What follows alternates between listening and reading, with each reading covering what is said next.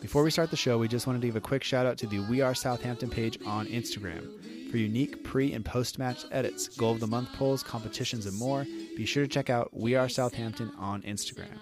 And a special thanks to Matt for designing the logo for the Southampton Delivery Podcast. And now, here's the show.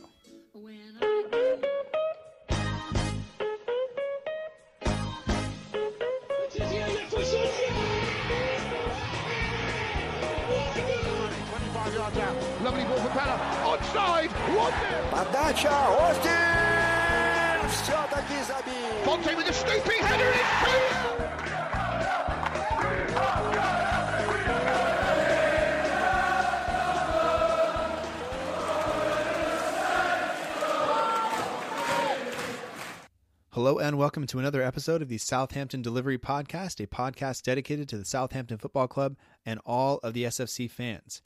Uh, today's episode is the alternate facts edition of the podcast, where we will talk about how we completely dominated Liverpool Football Club, especially during the early parts of the second half of leg two. We'll talk about how we narrowly lost to Arsenal at the weekend and the remarkable speed and smoothness with which the Gabbiadini transfer saga came to a close. And I should say at this point that I've waited as long as I possibly can to record uh, the introduction and the conclusion to this podcast because we're waiting to see if he ever lands and gets his medical. So it sounds like he's going to be uh, there, but on Sunday when I talked with uh, our guest, Richard Brereton, uh, head writer and editor of the Southampton panel, the deal looked like it was going through, and then uh, later on it kind of looked like it wasn't going to go through. So it's gone kind of back and forth.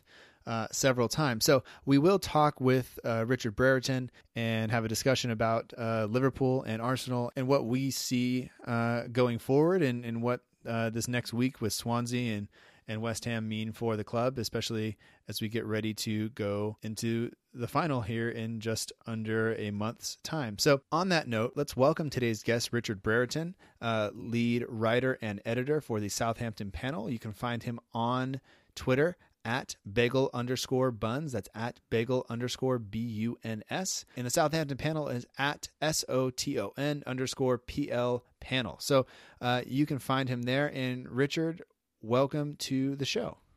Uh, thanks for having me. No problem. The events of the past couple of weeks have been, or the past week have been, uh, kind of everywhere. We've had, you know, a, a, huge victory over over Liverpool to send us through to Wembley. Uh, we've had some transfer rumors, and then we had the five 0 ass kicking from Arsenal yesterday, and we have Premier League games coming up uh, quickly on, on, Tuesday against Swansea, and then of course uh, Jose Fonte uh, makes his return to uh, St. Mary's uh, next weekend. So we'll talk about all of that. And you wanted to go ahead and fill us in on uh, a little bit about what the Southampton panel is and, and what your role there is? Yeah, um, so it's a part of a, a wider blog uh, called Premier League Panel, which focuses on um, clubs across the Premier League. And Southampton Panel is one of a number of the sort of sub um, branches of that of that blog. Um, so I was approached by uh, Raj, who who runs um, Premier League Panel in the summer, to say would I um, be interested in kind of taking the mantle on for the for the Southampton bit. so I started off as kind of the, the as the only writer um, writing weekly articles about anything from tactical analysis to transfer rumours to pre-match uh, articles. Um, and then we kind of set up the dedicated um, Southampton panel uh, Twitter account. Um, brought some guys on board to help uh, help run that, uh, and also in the process of bringing on board some new writers. So um, had one new writer start with us uh, last week, and um, just chatting with I think we've got three more um, who are going to start writing for us. So um, speaking to them, helping them come up with topics, and uh, editing articles before they're submitted. Awesome. And we can find you at, on Twitter at SOTON underscore PL panel, correct? Yeah, that's correct. And then and then you are at Bagel Bun. So um, be sure to uh, check out the writing and everything else that's going on there. So you want to go ahead and start with the uh, the, the, transfers and all that? Yeah. So um, we've been heavily linked to that sort of Gabbiadini um, for for several weeks. Uh, and it seems like from sort of noises from Italian journalists and various things on Twitter that it, it may well go through tonight. Um, Luke Osman at Read Southampton wrote a, a good um, sort of research piece about what type of player is and contrary, I mean, a lot of people look at him at goals to games is not that high, but he hasn't played that many full games. So if you look at his goals per minute, I think he works out as a goal every two games. He's a versatile player who can play across the sort of front three. So sounds like he's a good addition for us in an area where we're pretty weak with the injuries to Austin and Rodriguez is kind of fairly persistent niggling injuries tends to come back for a couple of games and then pick up another knock and then the, the cycle just seems to go on although he has played well this season. Other players I, I see we've been linked with a Nice um, reserve goalkeeper which with the injury to um, Alex McCarthy might make sense but I don't know when he's back. But if McCarthy's going to be back in the next month or so I don't really see the point.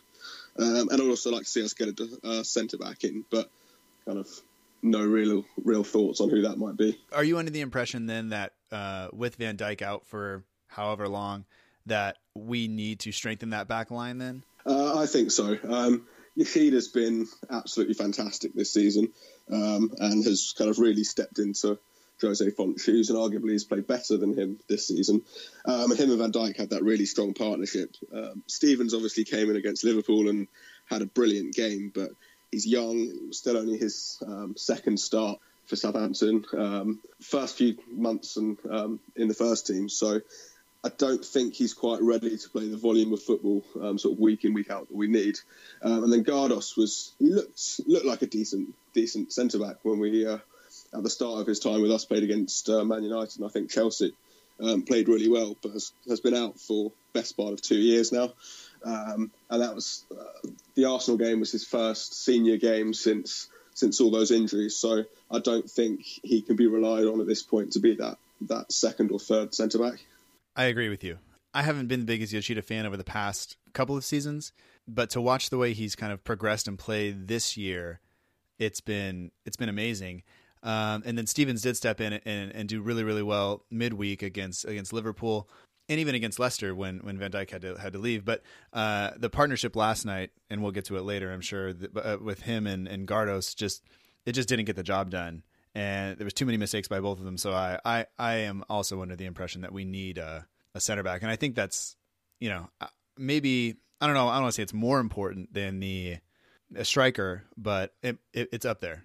Yeah, I agree, definitely. And as far as everything, I'm, i have just been looking, like refreshing the Twitter feed, hoping that the Gabbiadini thing goes through. But it looks like he's coming over for a medical tonight, your time, or you know. So hopefully by the time this goes out, he'll be a Southampton player. Yeah, it looks like it, and uh, can only be a good thing. If he if he does come over, where do you see him playing in the team? Who who do you think gets left out of the of the first team squad then for him? Yeah, I think um, with Rodriguez's injury at the moment, and obviously Austin's out. I think he will rotate with with Long uh, and Rodriguez. Um, I think Redmond, if he's fit and if we're playing our first team, I think Redmond plays. So um, I think yeah, Gabbiadini probably start on the bench and come on, and then rotate with with Long and Rodriguez, possibly with one or both of one or two of them on the bench, and then the third one starting. What's your impression of Redmond been um, over the over the course of the season? Um, some people have given him quite a bit of uh, flack for not being able to to finish, but I I kind of think he brings a lot of energy to the team, and I kind of think that his ability to play on both sides uh, of the striker of the forward benefit us greatly, especially if we are playing Shane Long or somebody else up there who you know is basically going to only play in the middle. He does uh, Long doesn't really play very well when he gets shoved out to one side or the other. But I don't know. What are your thoughts on on Redmond so far? I mean, Redmond's I liked him at the start. Um, I was at the I was at the Watford game when he got that um, got the goal with the volley. Uh, I thought kind of goal in his first game he's going to kick on and be really consistent, be a, be a top player for us. Uh, then over the next couple of months, I found him, and I think a lot of people did, um, found him hugely frustrating. He showed a lot of lot of talent. He's good at good at running with running at defenders with the ball. Um, there are not many other players except for Boufal in our squad who who bring that element. But his end product in the final third was was just too poor and too uh, too inconsistent a lot of the time. Um, he'd bring it inside and then kind of hesitate and then be forced just to knock it off to the midfielder next to it. Or when he'd try and cross or try and shoot, he'd, he'd quite often get it wrong. Um, but I think we've seen in the last few weeks that he's getting a bit more confidence. Obviously, that goal against Liverpool probably helped, um, and he's playing with a bit more bit more energy and a bit more purpose. He looks like he's built up a really good relationship with Ryan Bertrand down the left two of them making little one twos and made the young uh, young Liverpool fullbacks uh, night absolutely horrendous on Wednesday. Um, and I think if he if he can keep keep on doing that, he just needs to kind of take a few more chances because he squandered so many against Liverpool in the first leg, which could have come back to haunt us. And but luckily it didn't. All right. Uh, you, you see us being linked with anybody else at this point, or with the transfer window so close to being over, do you think that it's going to be Gabbiadini and possibly a center back, and that's it? Um, I think, yeah, probably two players, Gabbiadini and, and the uh, the centre back. I, I, saw us linked to that sort of Ranocchia, the centre back at Inter, but not sure how highly I rate him. Obviously, I haven't seen him seen him a huge amount. When I have, I've I've not been hugely convinced, but possibility for a loan uh, might be a good one. And I think with Pied coming back to fitness, um, it hopefully means we don't need another right back. I mean, I'm it's um, well documented through um, through our Twitter account and through the pieces that I write that I'm no uh, Cuco Martina fan. I think he makes the wrong decision far too often, in his positioning uh, in an attacking sense is is not good enough. Um, so I'd, I'd, like to see right back strengthened. But if Pied's uh, nearing first team football, then we'll possibly stay out of the market on that front. Although I would like to see someone come in. You would want somebody to come in to, would you say, replace Cedric or play behind him? No, play behind him. Um, his Pied's coming back. We don't know how long it will take before he's at full fitness. Right. And I just don't really want to see Cuco Martina in the first first team uh, too many more times. Um, it, I mean, he gives us all. He's a nice guy, but I just don't think he's of the quality that we need in that position. I think he needs to be replaced. And I think there's a huge difference between the way that he plays and the way that that Cedric plays. You're right. When he has the ball, he tends to make the wrong decision, and he doesn't really seem to have. I mean, he's a big, strong guy, I guess, but he doesn't seem to have the the pace or the ability to to beat players and get the crosses in when we when we need especially when you look at the other side and you look at what Ryan Bertrand is able to do uh, on the left side and how many chances he's able to create because he just like you said just wreaked havoc uh, on on Liverpool's defense uh, the other night and I, I, just don't see Cuco Martina coming in and, and playing when Cedric's not in and being able to do that. No, not at all. I assume you were able to watch the the Liverpool match the other night. Yeah, yeah, I was I was glued to that one. Incredibly nervous for yeah, yeah, 89, 90 minutes, whatever it was, and then ecstatic for about five hours, four hours afterwards until I had to try and force myself to go to sleep. What, what did you make of of that match? Because I, I, that's probably the biggest talking point of, of of of this past week is is that. So what what what did you make of, of the match overall? Uh, I thought tactically spot on from from the manager, from Claude Puel. He's taken a lot of stick from people recently, but I think his tactics in both of the legs against Liverpool were, were bang on. We actually played slightly differently to how we have done in a lot of other games this season, in that when the opposition had the ball in our third, we sat back, we were very compact, and then ready to kind of, as soon as there any turnover of possession, counter attack quickly with uh, with Redmond, with Bertrand, with Cedric, um, uh, and Rodriguez. Um, but then in, in the middle middle um, kind of third of the pitch where Liverpool weren't really going to threaten us, we we conserved energy. We sat off. We didn't press too much, unless it looked like the player was going to make a mistake or make a heavy touch, and then we were quick to um, to push up on them. Um, and then we we pressed in the final third. If the ball got back to Liverpool's um, Liverpool's third and they were trying to play it out, we pressed high, tried to force the mistake and, and get the chances that way. Um, and we could have been could have been one or two up at half time in the second leg. Um, again, um, poor finishing by a number of players. Um, and then it was a bit of an onslaught in the second half, but I thought we defended very well, soaked up the pressure, and then obviously hit them with, with yet another counter attack. Brilliant run by, by Sims, great ball, and very cool finish by Long. As soon as that, that Cedric headed that ball down to uh, to Sims, and the break was on, it was kind of like you know you have you have two options. Højbjerg's running out and just almost on our, on the TV coverage I was watching, he was running so far out to the left that he almost ran out of the picture. And it's like whatever you do, don't put it out there. Put it into yeah. long, and he slipped it in, and and it's just like oh, it, when it went in, I was just like I think my wife was asleep, and I just was screaming and waking people up, and it was like I was getting text messages and stuff from my friends who had only watched the second half, who were like, you know, there's no way Southampton's going to hang on, you know, and and then they they all shut up after that, so it was kind of nice. nice. Yeah, I, I, have to say I, I shouted at the TV when it went in. Definitely. The narrative for the for the season, it seems like there's been a lot of people who have been uh, negative towards Puel and his tactics, and especially the rotation. That seems to be the biggest kind of uh, lightning rod for him. But um, what do you think this game or this match does? That win, that going to Wembley, what do you think that does for the team in terms of the the narrative of the season? Do you think it changes it, or do you think it's just yeah, oh, oh well, so what? Or what? What do you think? Uh, I think it's got the potential to to kickstart the season. Uh, we saw last year what a couple of good results did after Christmas, and then we barely lost for the for the rest of the season. I think with with Fonte having gone, um, and then kind of three four days afterwards having qualified for a final, um, I think that's a real confidence boost for the team, and and makes them realise that they're good. They can they can do it without Fonte. They've got the quality in the squad to do it, and I think it could be a catalyst for for a good remainder of the season. I, I agree. Unfortunately, it did it didn't quite work out last night, but with the young team, uh, you know, no. oh, oh well. Um, but I had said before, and I don't. It's not that I don't want the team to go deep in all of the competitions, but um, you know, if you line up the games, because that was it was like the third. It seemed like the third or fourth week recently where we played three matches in three different competitions in a seven day span, and you can only kind of do that for so long. And I realized that now the the final isn't until in February, but you know, if if you if you look at all three games, the Premier League game, the the the semifinal, and then the FA Cup against Arsenal, like if you're gonna if you're gonna rotate one one game, it's got to be the FA Cup. And so I wasn't really surprised with the team selection, and I'm and I'm like, although I'm disappointed because it was five nothing.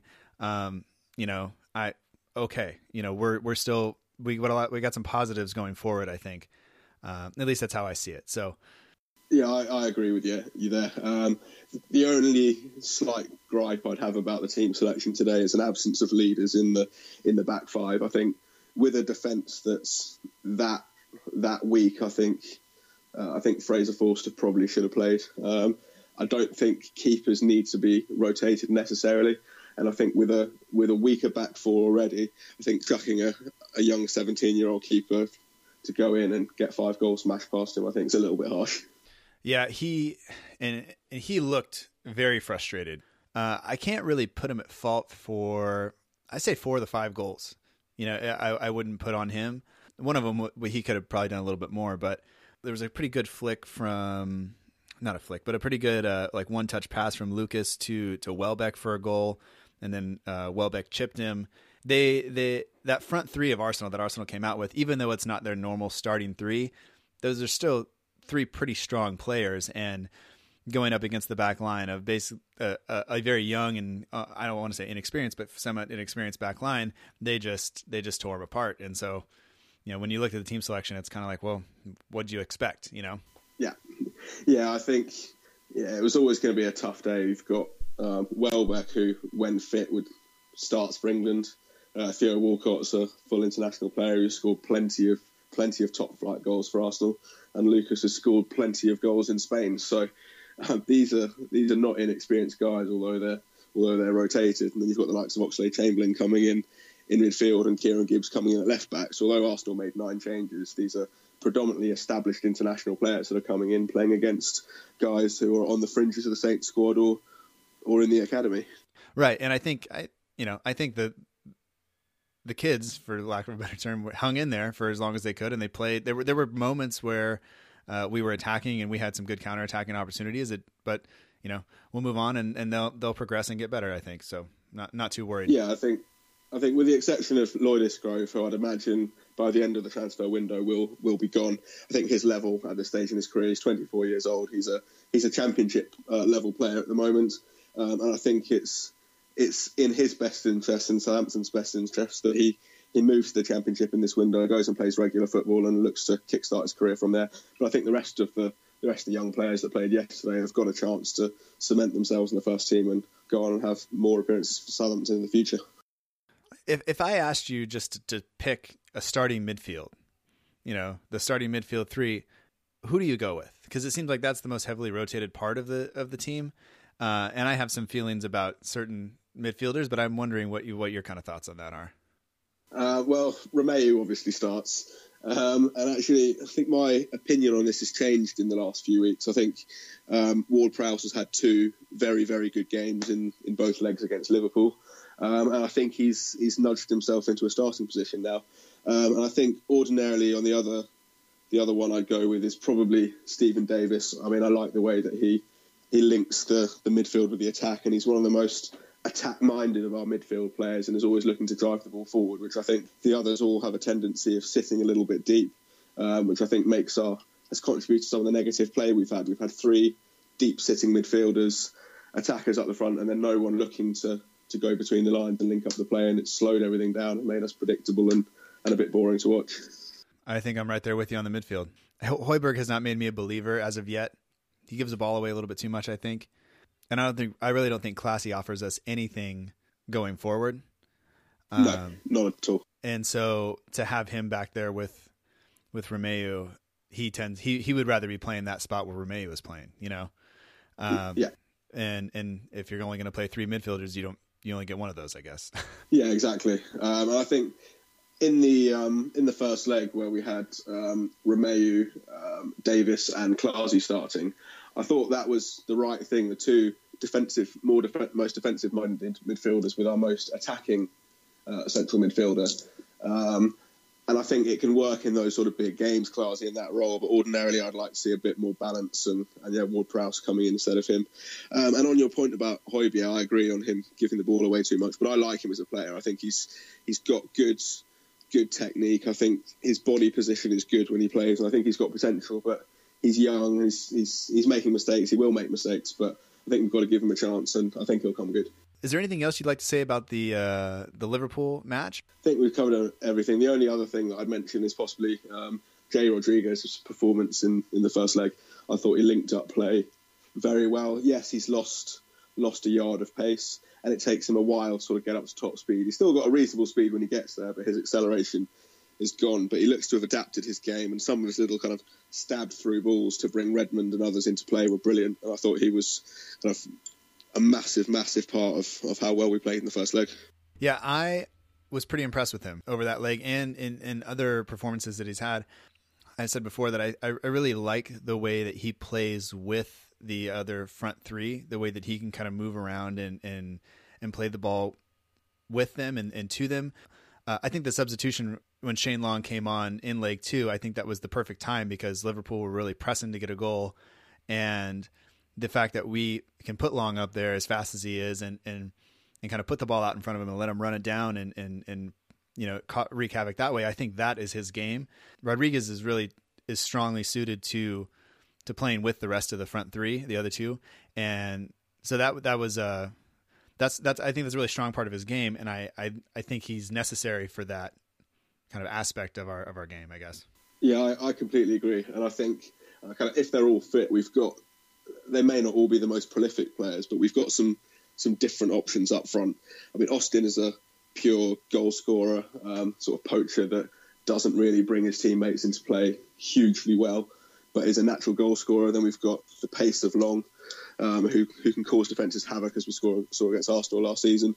And then we've got Rodriguez, who looks to be really good at, at bringing other men into play. And then hopefully Gabbiadini, who will kind of bring hopefully a bit of sort of agility and, and, and technical ability up there as well.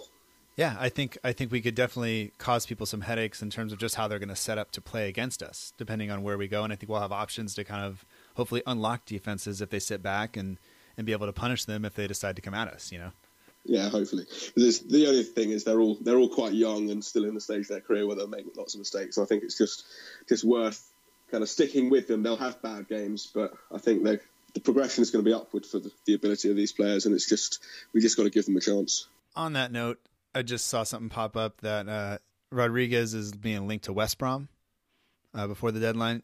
Is there? You think you see that happening if we bring in Gabbiadini? Um, yeah, I saw that earlier. I don't think it'll happen because I, I, think we're one light um, up front. I think Gabbiadini brings us up to a full complement of strikers, and I think it will be negligent to, to let one of them go. Um, I saw his causing a bit of a um, bit of an issue on Twitter earlier because his dad retweeted the uh, the article, but then someone said, "Why are you retweeting this?" And then he just replied, "Rumors." So um, my understanding from that is it's not going to happen. We'll never know. And that's not the first time that his I think his dad has done something to that effect. Am I right, or am I thinking of somebody else? Yeah, um, I think someone I saw someone make the point on Twitter that he he tends to retweet pretty much any press that's got got his James' name, name in it. um, when Jack Cork was at Southampton, his dad was very similar, but Jack Cork's dad was even taking pops at managers on Twitter and things like that. Nice. So Jay, Jay Rodriguez's dad is, is not doing that, at least. Yeah, and you know, hey, he's at least he's using Twitter, man. Most people, you know, Jay Rodriguez's dad's age probably aren't really uh, that into it. So give him some Yeah, credit. exactly. And he, yeah, and he's sticking up for his son, and Yeah, fair play to him. yeah, I'm all I'm all for it. Tuesday, Tuesday night now we have Swansea, uh, another new manager. Uh, they they also managed to beat Liverpool the other day. So, what do you see when we go into that to that match? Uh, we we have to travel to Swansea, correct? Uh, yeah, I believe so. Um, yeah, it's a weird one because before the Liverpool game, you'd have you'd have fancy a kind of easy win against Swansea, but they've got Llorente up front who will cause a problem in the air and in the box for anyone. So I think Yoshida's just got to be on his game and, um, and and keep a close eye on him throughout. And then I quite like Tom Carroll, who's just moved down there permanently from um, from Tottenham. He put in that brilliant cross um, for for one of the goals against Liverpool. Um, I think he's got Okay, yeah. he's got good options, options going down the left. So um, I think Soares uh, Soares should have a handle on him, but he just needs to keep his concentration up. I think we need to carry in a- strong team, and I think we will. And I definitely think that a win is in order, especially coming off the back of last week. We want to keep that momentum. You know, the FA Cup, you can write it off and just keep keep it going here. But I, I don't think it'll be easy though. I think it'll be it'll be kind of a tough game for us. Um, if you were going to roll out your team uh, for the Swansea game, if you got to, to fill out the team sheet, what who, who are you starting in that in that match? It would be uh, Forster, Cedric, um, Yoshida, Stevens, and Bertrand. Uh, then I'd go with Romeu, um, Davis, and Ward Prowse if he's fit. If not, I'd go with Højbjerg. Um, and then I'd go with uh, Redmond, uh, Rodriguez if he's fit, and Tadic. But if Rodriguez isn't fit, then uh, if Gabbiadini's there, he's unlikely to get chucked in. He probably wouldn't be eligible to play in that game. So Long, Long would most likely start. Yeah, yeah, I I see that, and I see. I mean, you probably have Sims on the bench. You probably have Gardos on the bench, although he won't. They won't get in. I don't think. Uh, maybe Sims comes on late, but yeah, I think I think that that team selection is is pretty much the strongest we can do right now, right? Yeah, I, I'd agree. I think we've got to we've got to put a strong side out. Yeah, there may be one or two of it may be kind of Rodriguez, Ward Prowse, um, don't played with just with an eye on the West Ham game at the weekend. But I think um, I think those are areas where we're um, particularly in centre midfield we've got we've got a decent number of players there. So it's it's not so much of a worry if we if we leave one or two out with a view on the West Ham game at the weekend. But I think defence and um, yeah, in defence we have to go for our strongest team. And and looking ahead to West Ham, we're hosting them. Uh, it looks like Payet's gone. Um, do you think you think Fonte makes a start for them against us at St Mary's? Uh, I think so because um, I might be wrong, but I think I heard or I think I saw somewhere the other day that Ogbonna's carrying an injury, and one of their other centre backs is also um, is also injured. So I think they're I think they're light on numbers. Uh, I seem to seem to remember that Ogbonna's been playing through an injury because they were light on numbers, and possibly now that Fonte's there, he'll have been there um, a week or so. That I think he probably starts. What type of reception do you think he'll receive at St Mary's? Both from the fans and the players, I guess. Um, I think it'll be a it'll be a warm one from the players and, and from the manager. Yeah, he he may have had a bit of a falling out in terms of what contract was offered to him, but at the end of the day, he's he's played with those people for a while, and um, I'd expect him to, um, yeah, to, to sort of embrace them embrace them warmly when when they see each other. Um, I think fans it'll be a bit mixed. I mean, he, deserves a a decent reaction. I think the fact that we're playing West Ham, he possibly deserves a sort of neutral reaction. Um, I think he's been a very good player for us, but our focus has to be on beating them, and we can't get distracted by Fonte. But I think he will get booze. It's it's inevitable that that some fans will want to express their displeasure at what happened. But I think he's one of those like like Clyne was that a couple booed him the first time, but after a while, people just thought, okay, he's done well for us. Let's just not ignore him, but let's just treat him like we would any other player. I, and I think you're I think you're spot on there. I think he there will be some people who boo him, but I think for the most part, most people wish it would have gone maybe ended a little bit uh, more nicely. But at the end of the day, he's he's getting up there in age, and you know we have to rebuild, and we, sometimes you just can't you can't pay him the money that he wants, and, and if somebody else wants to, like more power to him. Go go get it. You know, you don't. You Yeah, don't, I agree. You don't get to play soccer for or football for forever, so you, you got to do what you got to do. Yeah, I mean, I think it's a it's a good deal all round. He wanted one year longer contract than Southampton wanted to offer, taking him through to after he was 35. And I can understand why Southampton we're trying to catch up on the teams above us. We've got to be smart money wise, and um, offering someone a, a longer contract than is probably prudent just out of sentiment uh, sentimentality. I don't think is is where we're at at the moment. I think we have to be um, ruthless for want of a better word. It's not that. It's just I think we've got to be smart. Uh, and if these opportunities come where the player's happy to go, he's getting a good deal elsewhere, and it's a good deal for the club. I think we've got to take it. Yeah, yeah, I, I agree. Uh, although I have trouble even pulling the trigger on something like that when I'm playing FIFA, so I'm glad uh, people at Southampton can can uh, you know, put put the sentiment aside for when they need to. Yeah, exactly. I suppose that's what they're, they're paid a lot of money to do. Yeah, yeah. I'm just doing it to kill time. So, Exactly. um, all right. Is there uh, is there anything else you'd like to cover? Um, no, I think that that pretty much covers it. I think, um, as you alluded to earlier, it's been a busy January. I think we'll have played nine games by by the time the Swansea game's done. Um, I think we're hopefully settle into a good pattern for the rest of the season and um, use the, the League Cup final as a platform to, to kick on and, and try and finish in that top eight again. Yeah, absolutely, absolutely. Um, well, on that note, I thank you for for joining us. I appreciate it. I hope No, I, thanks for having me. I hope you had an enjoyable experience. Yeah, it was good fun. All right. Um, and hopefully, you know, maybe we'll talk to you later later on. Yeah, definitely sounds good. And that will do it for this episode of the Southampton Delivery Podcast, a podcast dedicated to the Southampton Football Club and all of the SFC fans.